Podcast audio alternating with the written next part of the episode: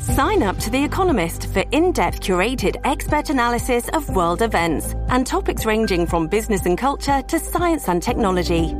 You'll get the weekly digital edition, online-only articles, curated newsletters on politics, the markets, science, culture, and China, and full access to The Economist Podcast Plus.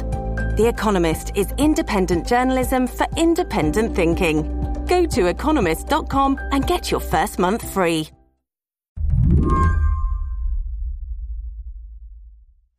About 10 days ago, I woke up with a headache and a cough.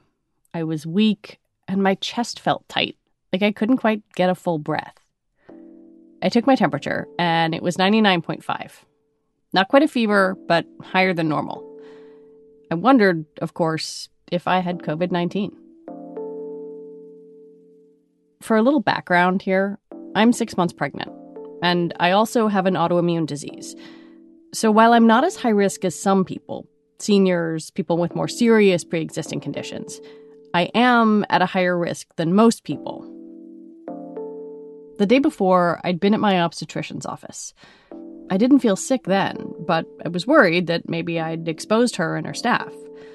When I talked to her on the phone, she wanted me to get tested, but it wasn't possible in her hospital system. So I called my internist. All of this, I should note, was before New York tightened its guidance to only test hospitalized patients. So given my risk factors, my internist asked me to come in right away. When I got there, I was ushered in a side entrance wearing a mask and sent straight into a back room that they were disinfecting every hour. My doctor wore a mask, gloves, eye protection, and a gown as he swabbed my nose for both flu and COVID-19. They really stick that swab up there, by the way.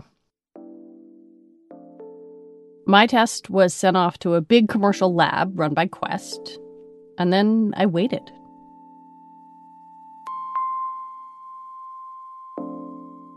That same week, I had a family member in their 70s get sick. First, they got a drive-through test in Maryland. Then they ended up in the hospital in Washington, D.C., and got another one. Both of their tests came back, thankfully, negative in 18 hours. My test, on the other hand, took 7 days. I'm negative, I tested positive for flu, and I'm okay. But since then, I haven't been able to stop thinking about why we had such different testing experiences and why so many people are having trouble getting tested in the first place. And as time goes by and more people get sick, many more people are going to have questions about testing. Not just about why their own test is taking so long or why their loved ones can't get tested, but about why the entire testing system is so fragmented and inconsistent in the first place. So I called up Robert Baird. You know, you might as well just do Robert since it's on my byline. Everyone calls me Bobby, but if people want to look up the piece. Actually, we did a video conference where we both tried to escape the sounds of children and spouses and dogs. My dog is gnawing in the background, but you know, he'll be content until he decides he wants to go outside, and then he might give me a bark, but we're good for now. Robert has spent the last few months reporting and writing about COVID testing for The New Yorker. So today on the show, he's going to explain why testing for the novel coronavirus has been such a complicated mess in America, and why that's not likely to change anytime soon. I'm Lizzie O'Leary, and you're listening to What Next TBD, a show about technology, power, and how the future will be determined. Stay with us.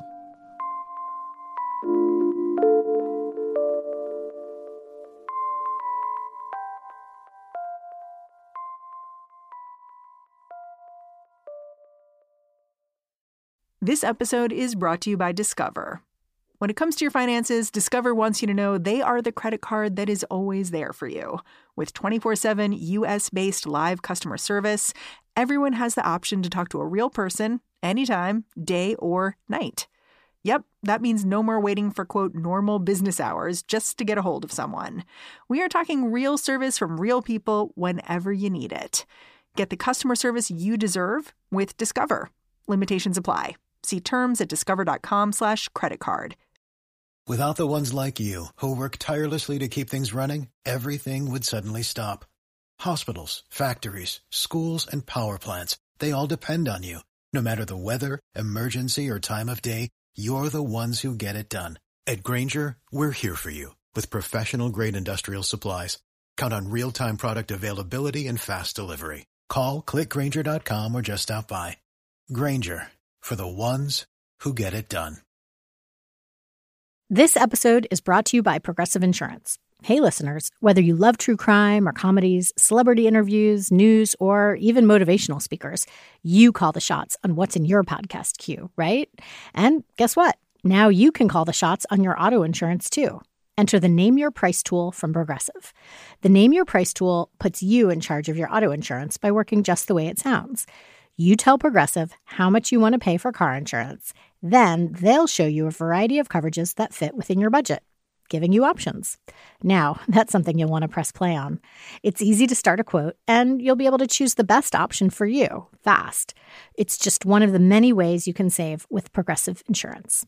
Quote today at Progressive.com to try the Name Your Price tool for yourself and join over 28 million drivers who trust Progressive. Progressive Casualty Insurance Company and Affiliates. Price and coverage match limited by state law. To understand the state of COVID testing now and why it's so complicated, we have to go back to the beginning of the year, to January. At the very beginning, things seemed to be working okay. On January 10th, a group of Chinese scientists posted the RNA genome to a website, and that allowed scientists around the world to start building out these diagnostic tests. And they did. A team in Germany was able to get a test up and running very quickly. They were able to publish it within less than 2 weeks. The CDC had its own test working in about the same time. So end of January, things are looking good. We've got working tests. We have more than one working test. But what happens is then in this country, we shift into the second phase, which is where we're going to start sending test kits out to these public health laboratories. These are the state labs. These are the large local labs like New York City's, a few county labs. The CDC puts together the test kits, as they always do. They send these out to labs around the country. When the labs receive these test kits, the first thing they do is a process called verification. And this is simply they run the test against some known samples to make sure that the test worked the same way that it worked in Georgia. Georgia is where the CDC is, by the way. And what state and local labs found when they ran these tests is that they weren't working. So they started looking for ways to create and deploy tests themselves. But there was a catch. I have today declared that the coronavirus presents a public health emergency in the United States. Alex Azar, the Secretary of Health and Human Services, had declared a public health emergency. The United States government will implement temporary measures to increase our abilities to detect and contain the coronavirus proactively and aggressively. That meant all tests had to get FDA approval, what's called an emergency use authorization, or EUA. And the only tests with that EUA were the CDC ones that didn't work. The reason for this policy, as someone explained to me, is when you get into a crisis and an emergency situation, you don't want people all over the country saying, hey, I've got a test, you should use mine. Hey, you've got one, I got mine. And the first EUA that's granted is granted by the FDA to the CDC on February 4th. So from February 4th on, the only test for COVID-19 is the CDC test. One of the big problems that we have is that nothing else came online until February 26th to ameliorate that problem. So from February 4th until February 26th, the only test people can use is the CDC test, and that test is not working. Wow. So what were the consequences of this period of time in February? The consequences are what we're seeing now. We just have massive prevalence in New York City and certainly in Washington State, and I think we're going to see it in other places soon. By now, the federal government knew that they had fallen way behind on testing. So in February, they started making changes. The CDC pinpointed the issue with their original test kits as a problem with one of the reagents, a chemical needed in a testing process. So they instructed public health labs around the country to discard it. That worked for some labs, but not all of them. It did not work for New York State and New York City. They were having problems with two of the reagents, so they still were not able to test. But very quickly, New York State put together an EUA application, and within 24 hours, the FDA approved it. So now New York State is up and running, right? Another thing the FDA said was, they said, okay, New York State, you are very good at regulating other laboratories. And New York State has this whole infrastructure in place to supervise labs within the state. If you want to authorize other labs in the state to run tests, we're going to outsource that to you and you can do it. So that also helped because it meant that New York State could now say, okay, we know this lab in New Rochelle, or we know this lab in Brooklyn or whatever, we can get them up and running as well.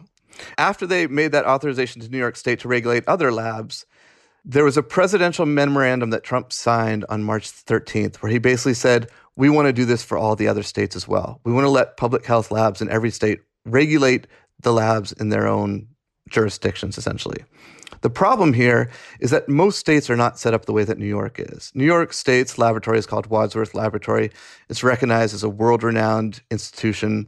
Someone described it to me as like a combination between the CDC, the NIH, and the FDA. They do this stuff all the time. Most other states don't have that. And so I spoke to a number of lab directors who said this news of the presidential memorandum came into their email inboxes, and some of them thought it was a hoax. Really? Yeah. The FDA sent out an infographic to the state directors, and it said something like, states are now in charge of testing. And these lab directors said, wait, what? You've got to be kidding me. There's no way. Is the federal government passing the buck, or are they making it so that states can be more nimble in a time of crisis? I think it depends on who you are. I mean, I think they're doing both, right? The FDA very much said, look, we're just trying to be nimble. We're trying to be flexible. The states don't have to do this if they don't want to. It's completely up to them. The lab directors, of course, see it a little bit differently. And one of them said she felt like this was the FDA essentially throwing in the towel and saying it's up to you guys to take care of this. Even with the changed regulatory landscape, that doesn't solve the other underlying issue, which is the shortage of components and supplies for testing, though, right? That's right. The initial roadblocks were these faulty tests from the CDC. The kind of second set of roadblocks were regulatory. How do you fill in the gap left by the faulty CDC tests? But now what we're recognizing is as we're trying to test at scale, we just have these massive supply chain shortages of components needed for the tests. I want to back up and go through some basics here. On a really fundamental level, we refer to the test, a test. What is this thing?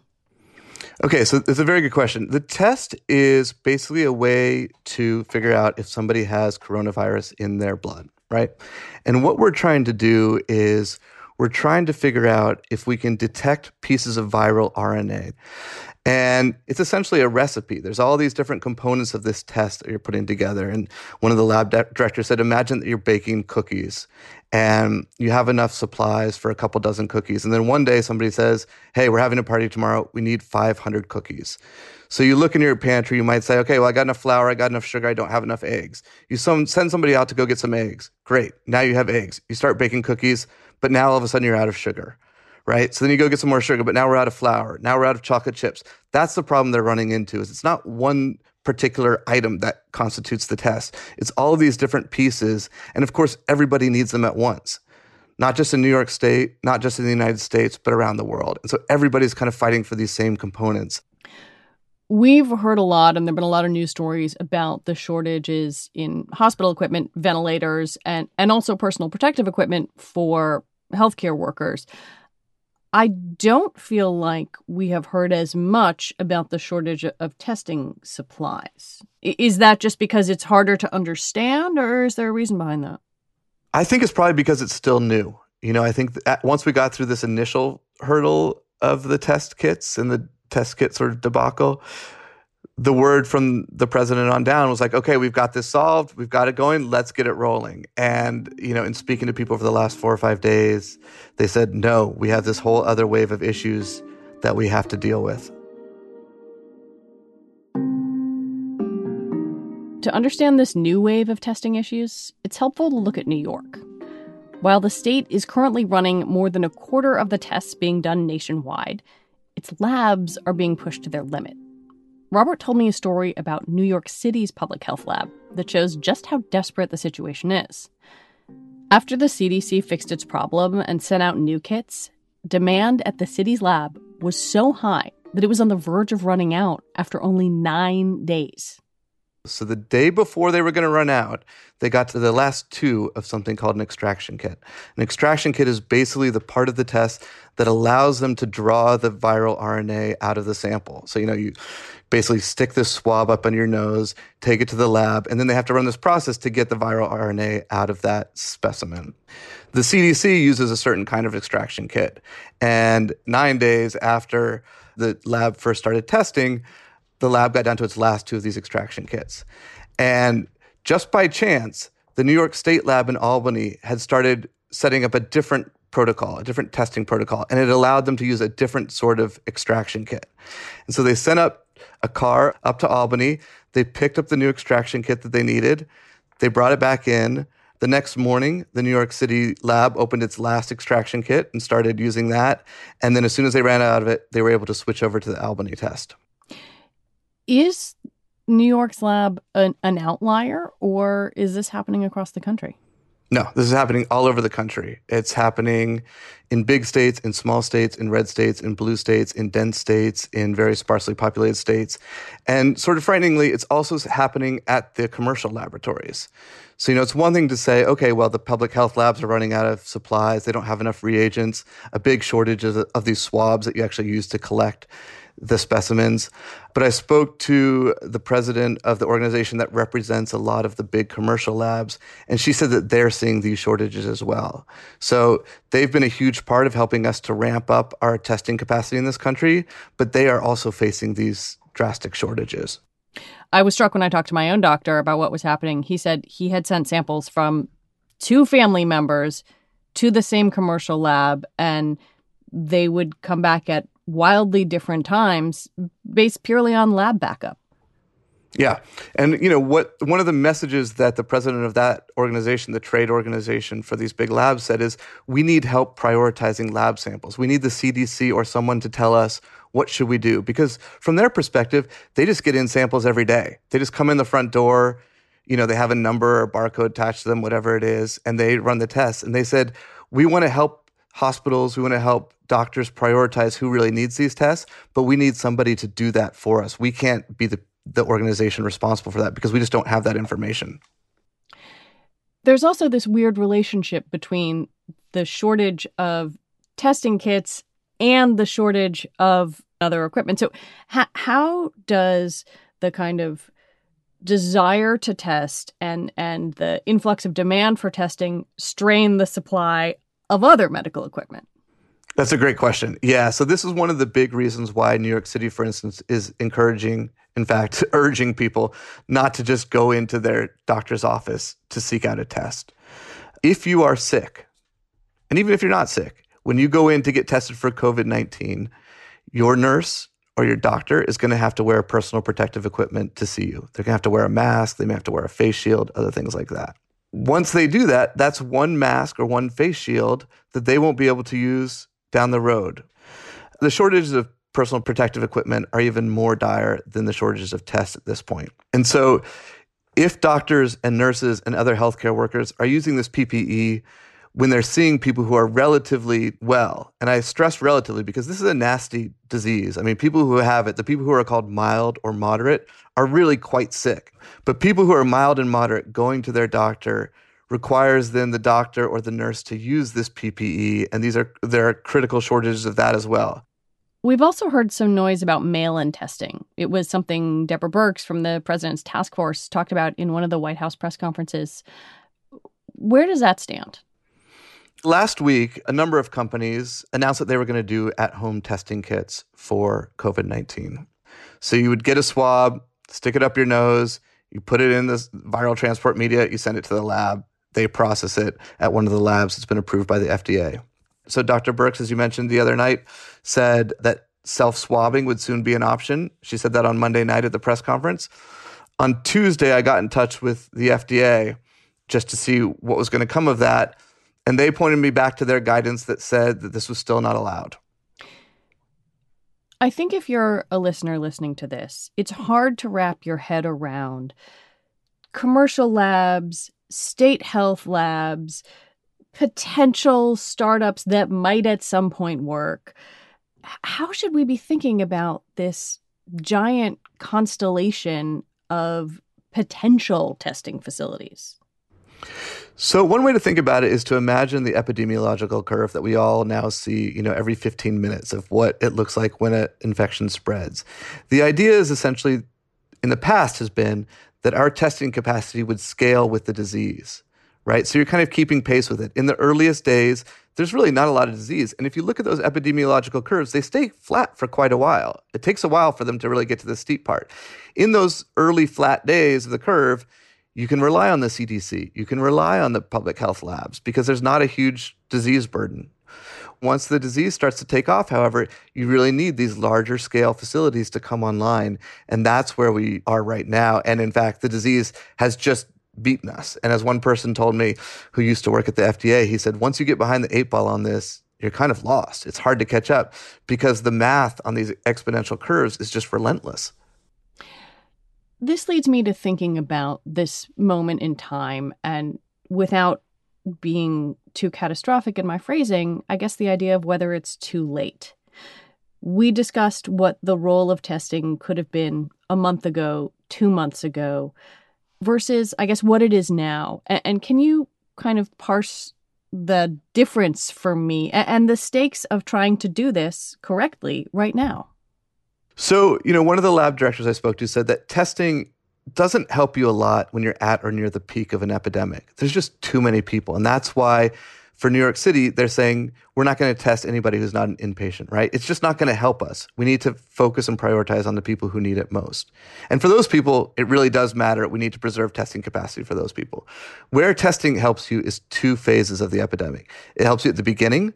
If you can keep up with it, if you can do contact tracing, you can slow it down, you can use isolation and quarantine, but it also will help us at the end. So once we get past the peak of the epidemic here in New York, as we start to think about going back to work, as we start to think about, okay, how can we ease some of these massive and massively invasive restrictions that we're under now?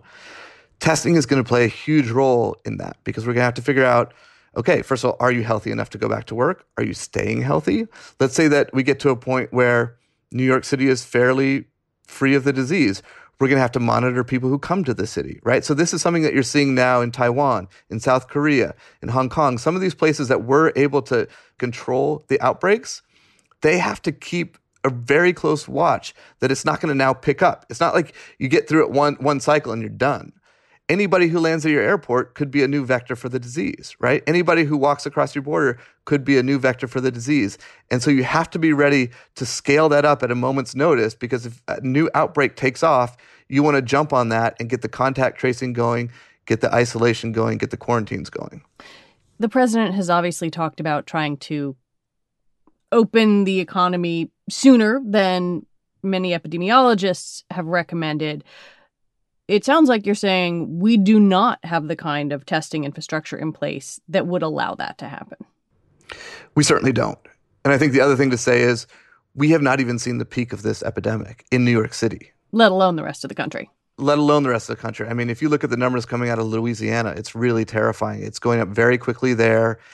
I think that we're about to see a lot more hotspots start to blossom and explode than we have. And so if you get 4 or 5, a dozen states that are in the same place as New York, you can't talk about reopening the country, but we can start to get ready for that time. So we can ramp up these manufacturing needs that we have. We can address the supply chain issues so that we are ready. When New York City says, okay, we've got this under control enough, the peak has passed, let's start testing people. Let's start looking at whether we can get people back to work by doing a rigorous program of testing or not. Robert Baird, thank you very much. Thanks for having me.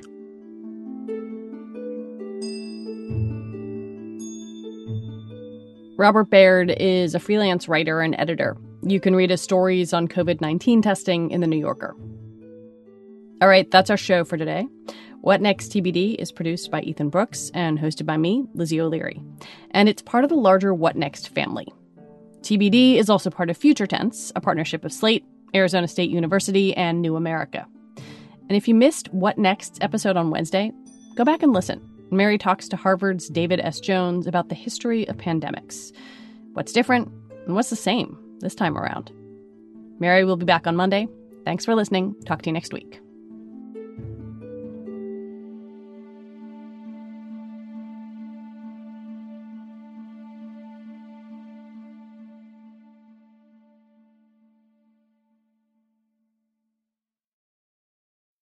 When you need mealtime inspiration, it's worth shopping Kroger, where you'll find over 30,000 mouthwatering choices that excite your inner foodie. And no matter what tasty choice you make, you'll enjoy our everyday low prices, plus extra ways to save, like digital coupons worth over $600 each week. You can also save up to $1 off per gallon at the pump with fuel points. More savings and more inspiring flavors make shopping Kroger worth it every time.